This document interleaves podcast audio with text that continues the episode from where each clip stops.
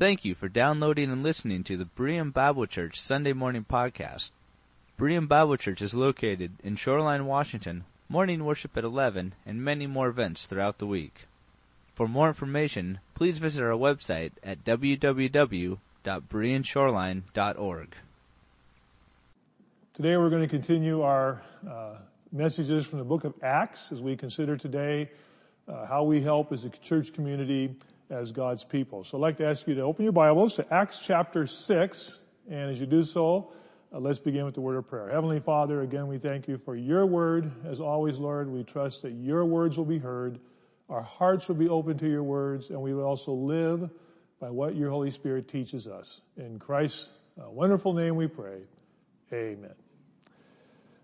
Acts chapter 5, at the end of Acts chapter 5, it ends with this. After we, we see the various challenges that this early uh, Jewish church in Jerusalem has been uh, dealing with, persecution, uh, Ananias and Sapphira and the issue with that, uh, all the challenges that have come their way. But it says at the end of chapter 5, day after day in the temple courts, they were in the temple courts preaching and teaching in Jerusalem, and from house to house in the city of Jerusalem, the lower city and the western lower city, they're probably they never stopped teaching and proclaiming the good news that Jesus is the Christ. And it's a, it's a wonderful time now with the gospel spreading, people responding, and this group is growing. And then of course, today we're going to see a challenge comes up, an issue comes up, a challenge that could have serious ramifications if it's not dealt with carefully. Challenges and opportunities. I want us to think about that today. Challenges and opportunities. You know, I, look back, uh, how many months ago, uh, January, we began a new year, and as we always had our New Year's uh, message, and we look forward to the coming year. And who would have ever anticipated the things that have come our way, and the challenges, and the concerns and issues that have come our way that we are experiencing now worldwide in our own community, in our country, and uh, these are challenges. But of course, challenges also bring opportunities. And I want us to think about that today. Challenges and opportunities. This challenge we're going to see in chapter 6 is a tremendous opportunity that has had an impact on God's work uh, even ever since then. So let's look at it. Chapter 6 verse 1.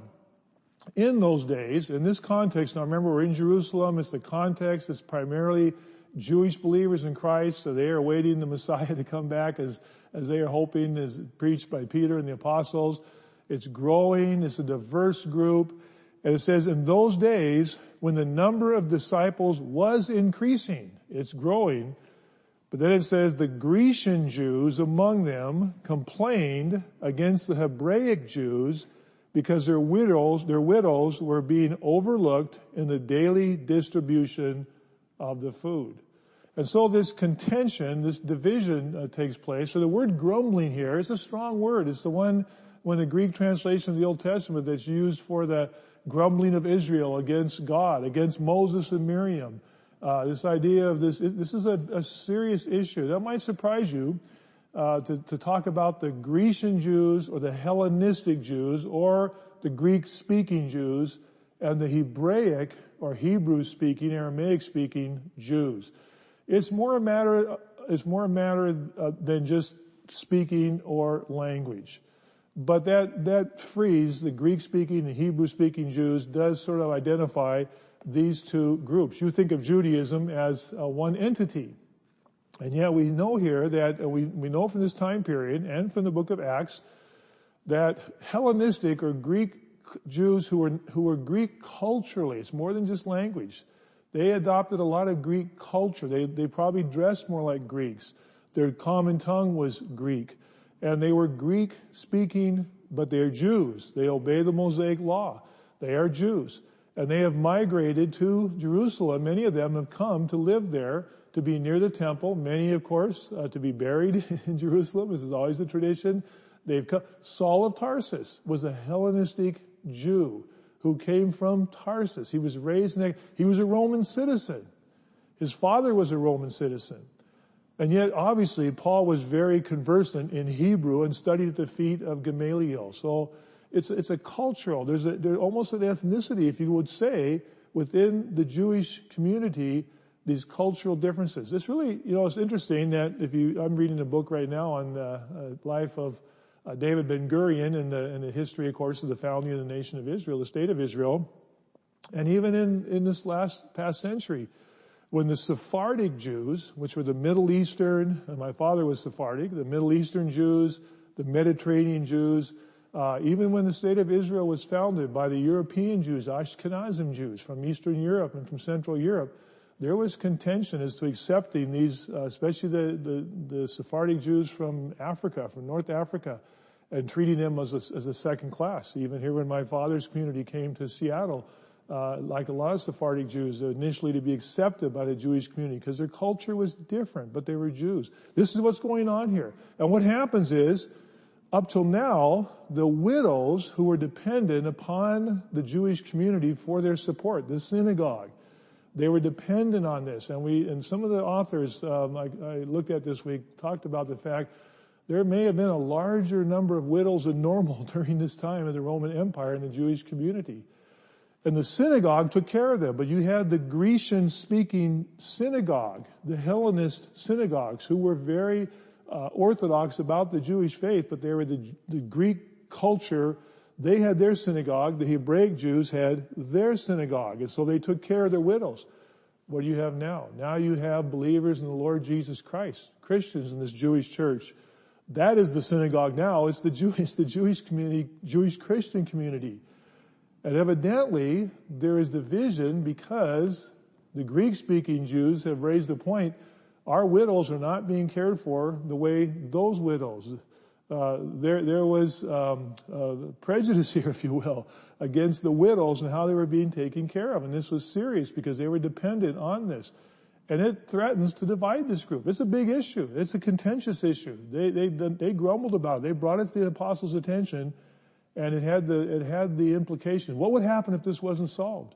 Are we going to have two Jewish Christian churches in Jerusalem? What's going to be the case here? What's going to happen?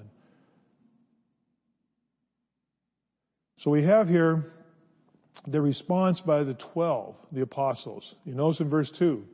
So the twelve gathered, the twelve gathered all the disciples together, and you notice what they said.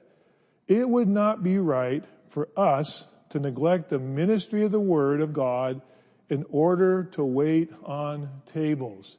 Now that's the, that's the translation, but the idea when it says wait on tables, what it means is to make sure these widows are served and that they are taken care of, uh, to, to minister and serve them. What I want you to notice what the apostles don't say. They don't blame anybody. They're not defensive. Instead, they accept responsibility. They're the leaders in Jerusalem. It's brought to their attention. And rather than be defensive, they speak to the issue. And, and they say, look, okay, here's a problem. We need to deal. This is a, this is a challenge. But it's also an opportunity for us to, to, to redo how we're doing things and to do some things differently. And the 12 say it would not be right for us to neglect what God has called us specifically to do, to teach His Word, to preach and evangelize, and pray. You notice? And pray. For us to stop doing this, to address these needs, these physical needs of the widows, it would take away. This would not be right. What do we do? What's the solution? And so the solution they set forth, and I really appreciate the attitude of the 12 here. It's not defensive. No one's getting blamed. They take responsibility as leaders. They step up and they say, brothers and sisters, choose seven men from among you, notice, who are known to be full of the Spirit and wisdom. We will turn this responsibility over to them. We're not going to micromanage it. We're going to pick men who are competent, who are spiritually, uh, who are spiritual, obviously. They're wise. They've evidenced this. And we're going to turn it over to them and, and let them handle this. And we're going to divide this up. And we'll give our attention to prayer and the ministry of the Word. And that is their solution to this challenge. The, the resolution, this, this is a, a, threat to this congregation, these congregations, and there is a word in here that oftentimes diaconus, diaconus, the idea of deacon, and some say this is where the idea of, of deacons, you know, deaconess, those serving but I also want you to notice that it's the, the same word is used for ministry of the word. They're all servants. Some are serving these needs, these administrative and physical needs. Some are going to serve the preaching and teaching need. They're all spiritual needs. It's different ways of service. And that does, I'll just want to interject here too. Now, is a reminder to us um, that all, all, of us are full-time servants. We're all in full-time service for the Lord Jesus Christ.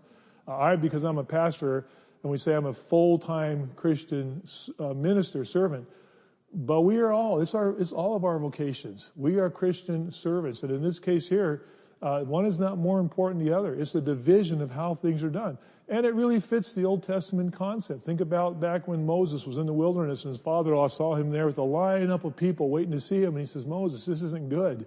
Uh, you need to appoint men uh, who are able to do this. And they picked men. These same men were spiritually, uh, spiritually led. And they were good leaders. And we'll see men like this prophesying in the Old Testament and so on. And so this is really a tradition that goes back to the Old Testament way of doing things. And, and, this early church in Jerusalem this Jewish Christian church here, they had to come to this conclusion that, you know, we, we need to divide this up. We need to meet these needs of these people. This is a challenge, but it was an opportunity to, to move ahead and do some things different, and they were able to do that. And they chose these men. And I want you to notice, I want you to notice the, the name. This is kind of interesting that when they say, here's our solution, this proposal pleased the whole group. They chose Stephen a man full of faith and of the Holy Spirit. And we're going to see him, of course, in the next chapter. If you think that these men who were doing this serving were somehow spiritually less qualified, um, he's the one in chapter 7 who gives this amazing speech and is, of course, stoned and executed with Saul in charge of it that uh, was sort of ended this opportunity for the, the kingdom to be accepted. That's another study we'll, we'll come to another time. But that's Stephen. These are spiritually led, spiritually mature leaders. And I want you to notice that it appears they all have Greek names. Now, whether they're all Hellenistic Jews or not, but it is interesting. When the apostles made this decision, the, the 12 apostles who are primarily Galilean, right, and Judean, that's their territory. They're from Palestine, we could say. And yet they appoint primarily Greek speaking Jews evidently to oversee for both groups. It's an amazing response that they have here. Notice he says here, they chose Stephen, a man full of faith in the Holy Spirit, also Philip, Procorus, Nicanor, Timon, Parmenas, and Nicholas from Antioch, a convert to Judaism. They presented these men to the apostles who prayed and laid their hands on them. And I love this story. I love the way that this serious situation, this is a serious situation. The care of the widows, this is something you read about in the Old Testament and something that God's people are asked to do is to care for the fatherless and the widows. As I mentioned last time, there's no social safety net. There's no financial safety net as we saw last week in our study of Barnabas. And they had to meet these needs. And here you have this, this story of, of the church coming together to help in their community and to begin this tradition of reaching out and, and helping others, which we as a Christian faith, we have. Uh, we have been committed. It's always amazing to me whenever there's a catastrophe in the world, who are the first people on the ground? Oftentimes it's ministries from our own area that are there on the ground who are meeting needs.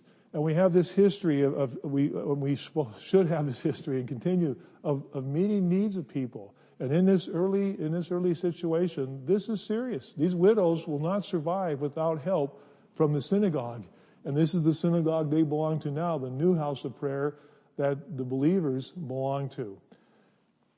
Challenges, but opportunities. Challenges and opportunities.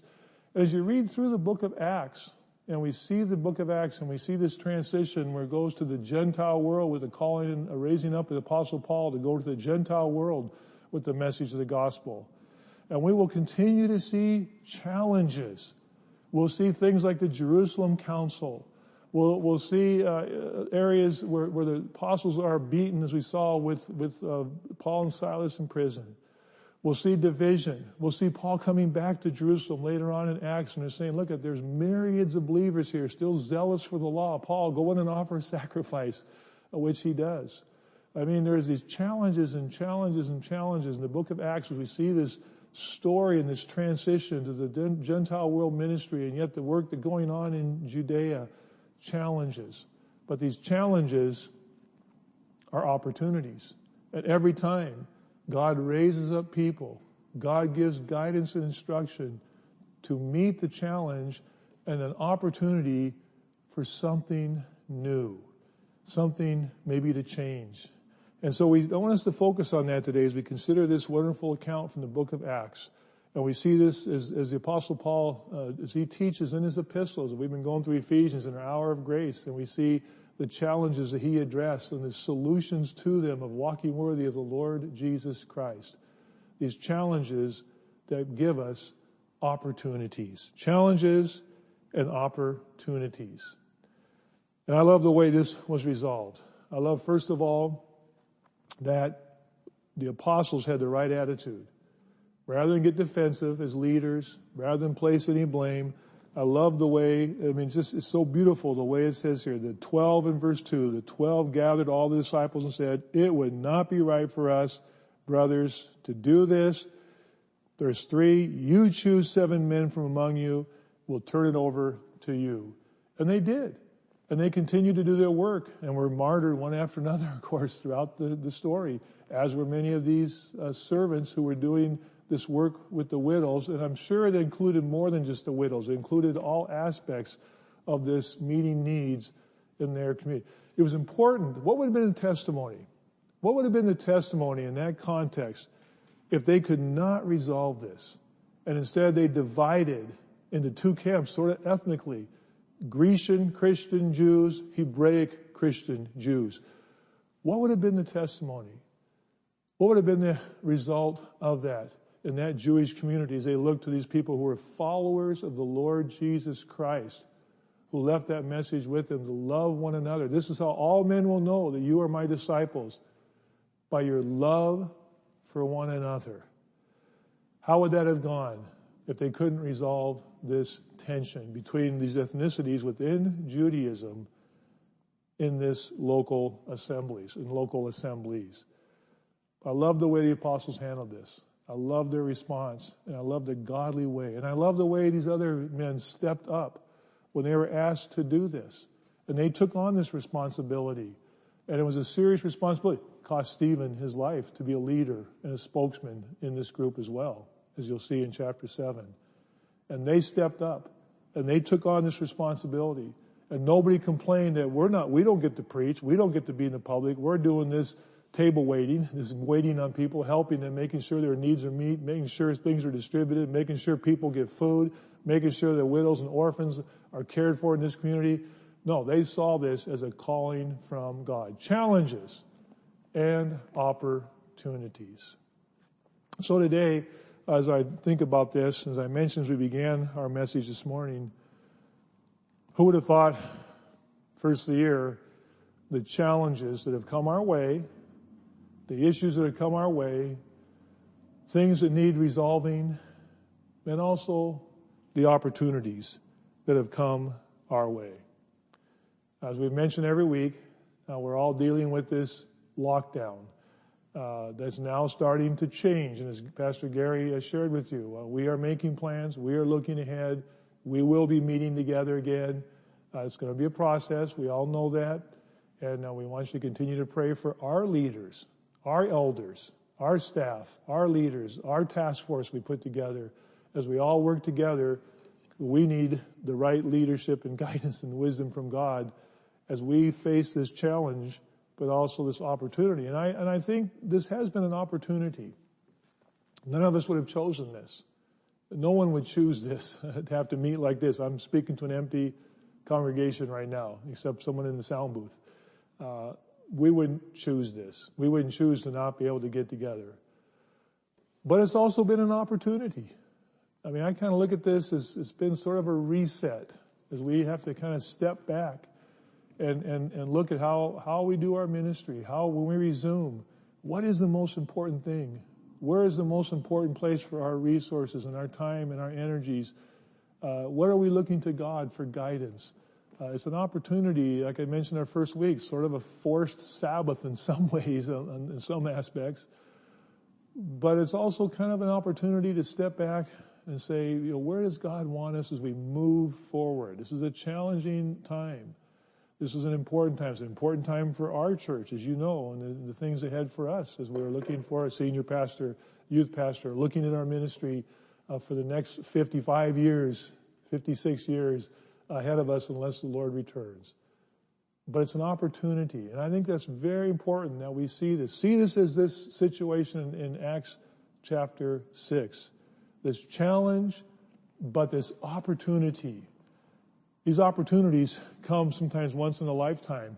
We think of the events that take place uh, generationally, uh, this is certainly a generational change, but it's an opportunity. You know, it's kind of interesting if we see it this way, that even in our mission field, I, I received, I was reading some mission letters this morning, and I was reading the one from uh, Frosty Hansen, of course, uh, Gary's father, excuse me, who's in Bolivia, he and Kathy in Bolivia, and of course they talk about uh, how hard it's been there to be locked down. And they're really locked down. They can't leave their compound. And they've been really, and it's frustrating as a, as a missionary, especially when they were looking forward to their education center really getting going this year and the students and with working with Talo and Patty. It's been a challenge, not just here, but all over the world. But I appreciate what he said. Looking at the opportunities and some of the things that it has brought that it wouldn't, that wouldn't have happened. Our theology students are at home talking with family about their faith. With less outside activity, some of our students have initiated discipleship ministries, initiated discipleship ministries. Church social media groups have become an active avenue for encouragement and prayer. Pastors have learned new ways, new ways to teach their congregations through social media, audio, and video tools. Virtual platforms are increasingly used for worship services, Bible studies, and meetings. In Bolivia, this is one of the poorest countries in South America, in our hemisphere. But there's opportunities that never would have come if we hadn't have gone through this. We don't want to go through it again. We don't want to see people sick and die from this flu as well, of course. And that's why we're doing all this. But in this challenge, God has given us opportunities. Opportunities. Then this morning, I, had, I took a minute to uh, watch a video from uh, one of our local pastors in Edmonds who's involved with uh, Church Awakening, a ministry in Seattle that is more than just one church, but trying to work with churches to work together as a church to address the needs in our community.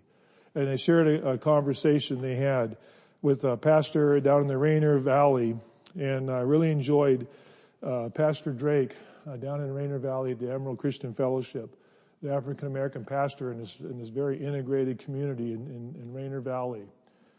And we all know the issues that we're dealing with right now too, and this racial tensions and the issues of, prejudice and racism that have come our way that we've talked about. We mentioned this, of course, last week. And he talked about, and, I appreciate what he, said in this interview and sharing. This is a brother in the Lord Jesus Christ the evangelical Christian brother and their ministry and the spiritual lives of people and the social lives. He talked about embracing this opportunity. As hard as it's been, as hard as it's been, and yet to, to realize that the awareness gives us an opportunity to, to embrace this opportunity and it's begun some good conversations. You know, I'm thinking the situation in the book of Acts. This is inside the, the church. This is not an outside, this is in the church that they have to bring this healing and this unity and need wisdom to do this. And as Christian brothers and sisters, you know, we belong to a much larger community. It's a worldwide community. Think about it. I was thinking about this myself. What entity in the world, I use that word entity for lack of a, a better term, what entity in this world is more diverse ethnically, culturally, socially, economically, I mean, you name it, than the church, the body of Christ, this worldwide body. And for those of us who've had opportunity to travel around the world and, and to visit um, some of our ministries and to have them come and visit us, and we realize what an opportunity we have as a church, the body of Christ, to begin with where we are within our own church community, to have these conversations and to step up and to step up and lead and to demonstrate as spiritual leaders and as we, we share the love of God and the gospel of Jesus Christ and how this addresses these social issues that we must be aware of and we must talk about, that we have the ability to step forward and to step in front with the gospel of Jesus Christ. It's amazing. As hard as this has been, and it has been hard in many ways, of course, for many people, and yet it's a, it's this, out of this pain and out of this time comes opportunity. These are challenges that bring opportunities for us to be the church. And there's some great conversations that are beginning amongst churches, amongst pastors, amongst uh, the different ethnicities in our own Puget Sound community. That uh, these are Christian brothers and sisters who are serious about we're all serious about what, what God wants us to do and, and to have those opportunities. And we need to start within the church community. I'm not just talking about this church I serve, but our church community. What an opportunity to begin to, to be leaders and to address not like the apostles, not with fault finding, not with defensiveness, but instead to step up together and seek solutions. We need to start in our own church community. It's been amazing. Our young people are looking to us. Our young people are looking to us to work with us and, and, to, and, to, and, to, and to, have these conversations and, and to lead the way as we work together and how God's gospel addresses the issues that are confronting us today. You know, another missionary letter I got today was from our friends uh, Dan and Barb Butler. They're returning from Germany after serving for many years now after they, of course, originally in the field and back in the States and now for the last several years in Kenya and Germany. And I really like what, I like what he said in his, in his letter. He said, when we talk about the things that come our way and can get discouraging on the news and, you know, from this epidemic and all the, you know, they've had gone through this in Europe as well. But the opportunities they've had with Wycliffe Ministries to, to reach out and, and, to, and, to, and to meet people where they're at and to bring the Word of God in the language. One of the things he said, from Germany. As the world watches the U.S. apparently tearing itself apart, Barb and I wonder what opportunities we will have to be instruments of peace in the community where we will live when they move back here to the Pacific Northwest. We talked about this last week, and I just want to keep this in front of us as, as your pastor today. And if, and if you're joining us uh, from other parts of the world, the country, um, I'm your pastor right now for this time you're with us. And uh, this is this this is my I'm just sharing with you from from my heart that, that these are times of challenges, and we need to honestly step up and realize these are times of opportunity that we may not have again. And that we want to be the ones as a church, the body of Christ, who handle God's word. You know, the apostle said we must give ourselves to this word to, to preaching, to teaching, and to prayer. And the others to give themselves to meeting the needs as we step forward as a church and step in front, not behind, with the Word of God that addresses the conditions of the human heart due to our sinful nature, that we have the message of hope and of life and equality and justice and love for all people equally because of the Lord Jesus Christ, what He has done for us we have that opportunity. I want to close with this. What was the result of this church coming together and rising to this challenge and seeing it as an opportunity to do something in new ways, bounded within the what, God would have them to do from what they had been revealed to them in, His Scripture and in His Holy Spirit had revealed to them. What was the result? We see the result in verse 7. Because of this, because of this solution, it's in this context, because of this solution they came to, so the word of God spread.